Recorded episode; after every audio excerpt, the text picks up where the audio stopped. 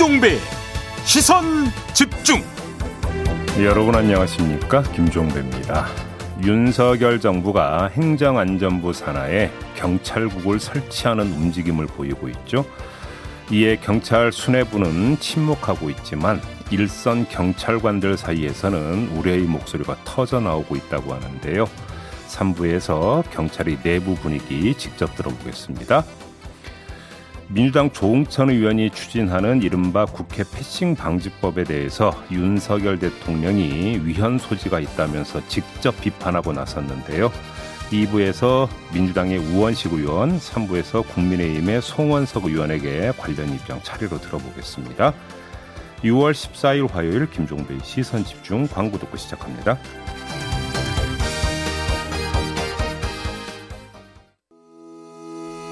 시선 집중은 촌철님들의 다양한 목소리를 기다립니다. 짧은 건 50원, 긴 건 100원인 문자 메시지 샵 8001번, 스마트 라디오 미니와 유튜브 라이브로도 시선 집중과 함께 하실 수 있습니다. 믿고 듣는 진품 시사 김종배의 시선 집중.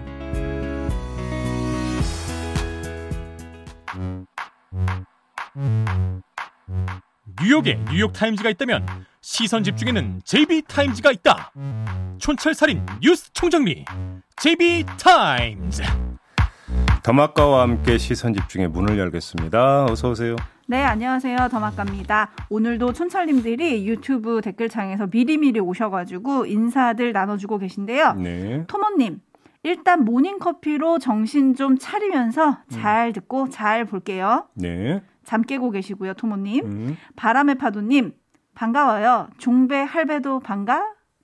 뭐야 이제 형에서 어떻게 할배롭게 그 아, 이렇게 수직 상승을 해요. 시선 집중에 청취자 스펙트럼이 넓어지는 건 좋은 일이죠. 음, 그러면 이분은 아, 영아 유치원 다니고 있나 보다. 유치원생이 지금 벌써 이렇게 댓글도 달고 그러나 보죠. 나름 하트를 세 개나 보내주셨는데 좀 어. 반가워 해 주세요. 저한테 할배라고 할 수 있는 사람은 유치원생 말고는 없을 텐데.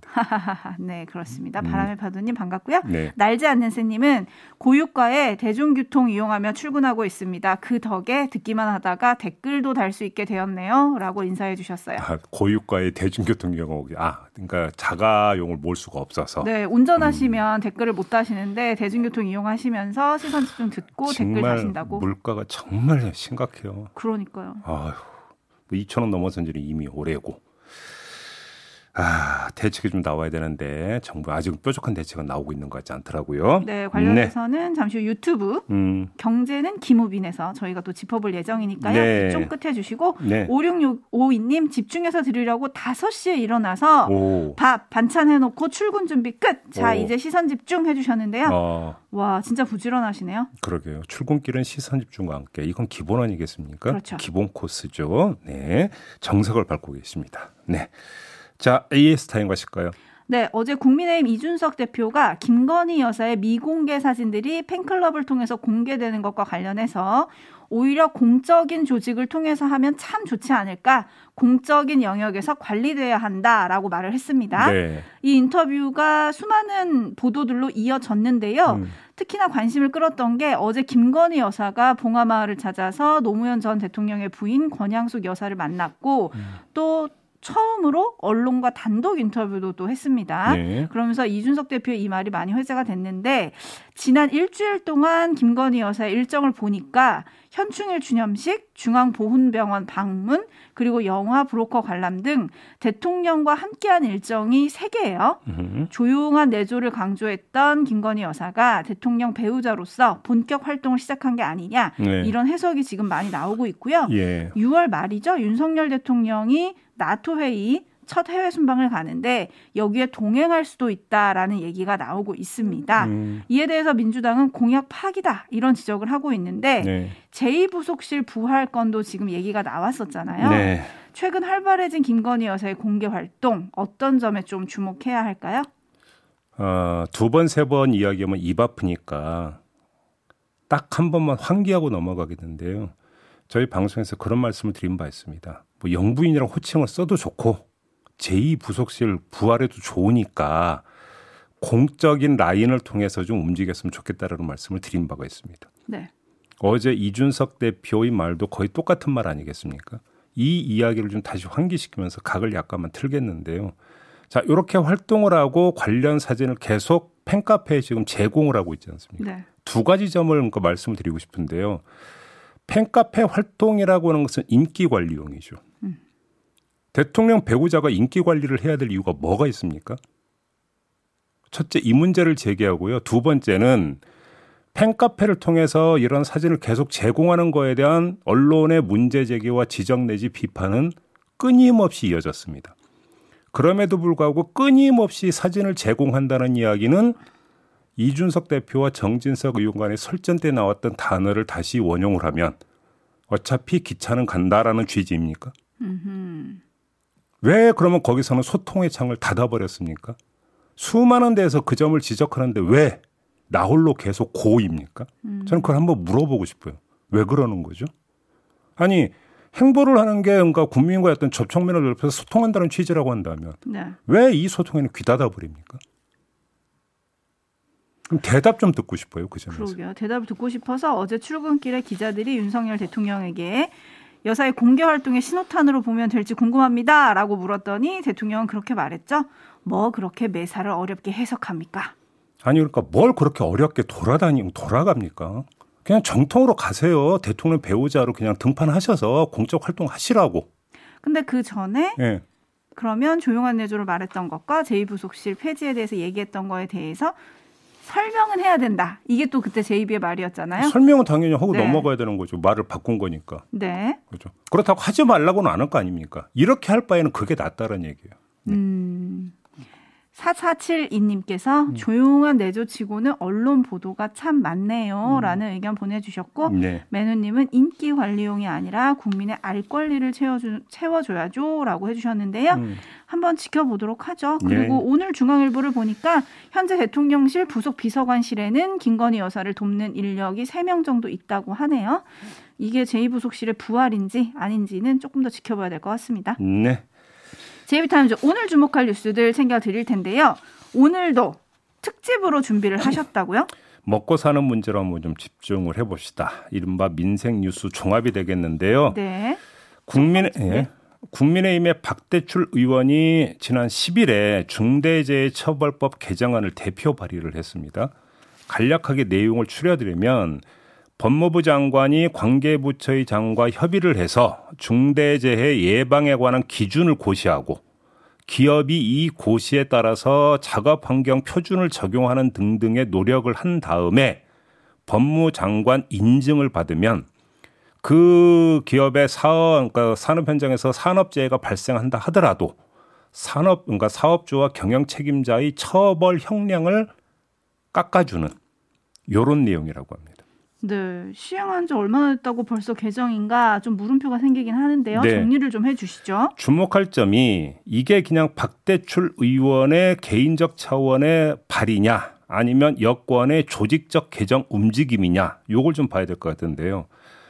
아, 법안을 발의하기 위해서는 동료 의원 최소 10명의 서명을 받아야 되지 않습니까? 그렇죠. 이 서명을 해준 의원 가운데 권성동 국민의힘 원내대표가 포함이 되어 있다는 점 하나. 네. 두 번째, 이준석 대표가 어제 이 문제와 관련해서 기업인의 활동을 위축하는 요소가 과도히 있는 경우에는 당연히 기업 활동에 대해 어느 정도의 공간을 마련해야 한다고 어, 지지 의사를 밝히면서 당론 추진 가능성을 시사한 점. 이게 두 번째.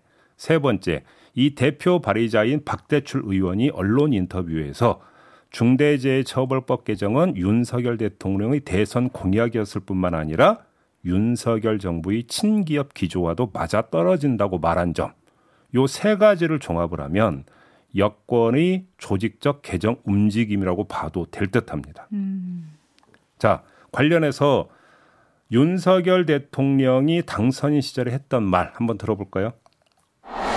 경영 의지를 좀 위축시키는 그런 좀 강한 좀 메시지를 주는 법이기는 합니다만은 촘촘하게 합리적으로 잘 설계를 하면은 아, 기업을 하시는데 큰 걱정이 없도록 네, 기업을 하시는데 큰 걱정이 없도록 좀 개정을 하겠다라는 의지를 드러냈던 발언으로 그때 주목을 좀 받았었는데요. 네. 이미 윤석열 정부 국정 과제에서도 중대재해처벌법 개정은 언급이 되기도 했었고요. 네. 뭐 손경식 경총회장은 노동부 장관을 만나자마자 또 기업의 우려를 전달하기도 하지 않았습니까? 네. 개정은 뭐 어느 정도 예고가 됐던 거다 라는 지금 해석이 지배적인 것 같은데 네. 앞서서 JB가 법안 내용을 좀 정리를 해주셨는데 네. 저는 법무부 장관에게 중대재해 예방 기준 고시와 인증 권한을 부여했다. 요 점이 좀 눈에 띄던데 요건 네. 좀 짚어볼 필요가 없나요? 관련 부처가 이제 고용노동부인데 왜 법무부로 가느냐 이런 말씀이신 거죠. 네. 저도 그 이유는 좀 잘 모르겠고요. 음흠.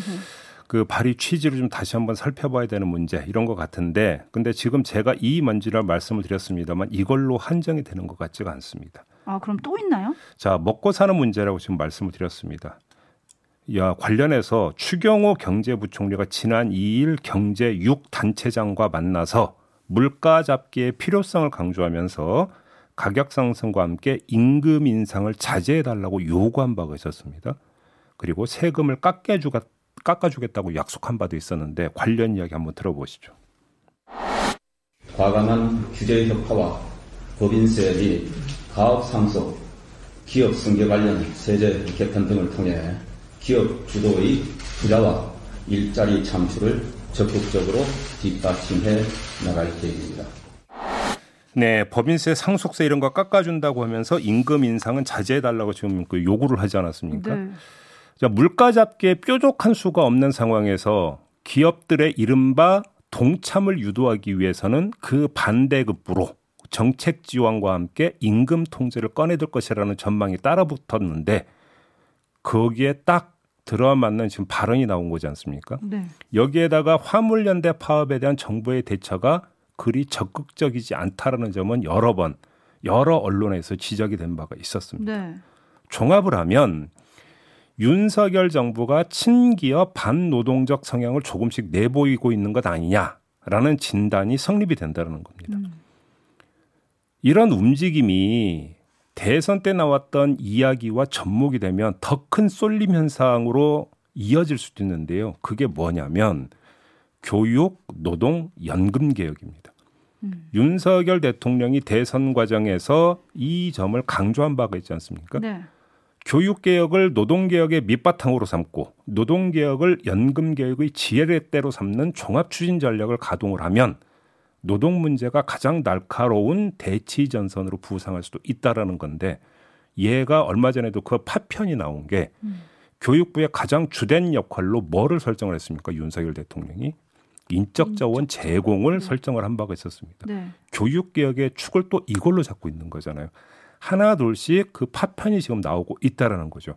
그 흐름에서 중대재해 처벌법 개정안 발의도 이루어진 것으로 해석을 할 수가 있다라는 겁니다. 음. 일종의 신호탄이라는 것이죠. 자, 이렇게 정리하고 나면 큰 흐름은 잡히는 거거든요. 근데 미세 조망으로 들어가면 아리송한 장면들이 있긴 있습니다. 아리송한 장면이요? 네. 어떤 거죠? 예를 들어서 윤석열 대통령이 어제 수석비서관 회의에서 이런 말을 했다고 해요. 물가가 오르면 실질 임금이 하락하니까 선제적인 조치를 통해서 서민들의 어려움을 덜어줄 수 있는 방안을 찾아라. 음. 이렇게 말했다는 거 아니겠습니까? 네. 그리고 지난 10일 출근길에 또 이런 말도 했어요. 함께 들어주시죠. 노동에 대해서 적대적인 사람은 정치인이 될 수 없는 거 아니겠습니까? 네, 저는 조금 전에 윤석열 정부가 친기업 반노동적 성향을 조금씩 내보이는 거 아니냐라는 진단이 성립된다고 말씀을 드렸는데 윤석열 대통령은 이렇게 지금 딱 잘라서 이야기를 했습니다. 음. 그러면 제 진단은 지금 완전히 지금 엇나간 잘못된 진단이라고 봐야 되는 걸까요? 그럴 수도 있는 거 아닙니까? 이렇게 되면? 자, 그런데 여기서 정리가 돼야 되는 게 두 가지 점인데요. 그러면 추경호 경제부총리가 경제 6 단체장 만나서 임금 인상 자제를 요구한 것은 그럼 도대체 어떻게 해석을 할 거냐? 음. 그리고 그러면 어제 수석 비서관 회의에서 윤석열 대통령이 했던 이야기고 이게 어떻게 매치되는 거냐? 혼선이냐 그러면 네. 이 점부터 일단 정리해 볼까요? 어제 수석 비서관 회의에서 했던 말의 구체적인 대안으로 지금 언론이 보도하고 있는 게 뭡니까? 실질 임금을 보전해 주는 방법이 아니라 유류세 추가 인하. 네. 그것도 어제 대통령이 지시를 했다. 뭐 이거라고 지금 연결이 임금 부분이 아닌 것이죠. 음. 그다음에 더 본질적인 문제가 있는데요. 노동에 대해서 적대적인 사람은 정치인이 될 수 없는 것 아니겠습니까라고 하는 발언. 네. 이때 함께 나왔던 발언이 있는데 어찌 본다면 이게 더 본질적일 수도 있겠다.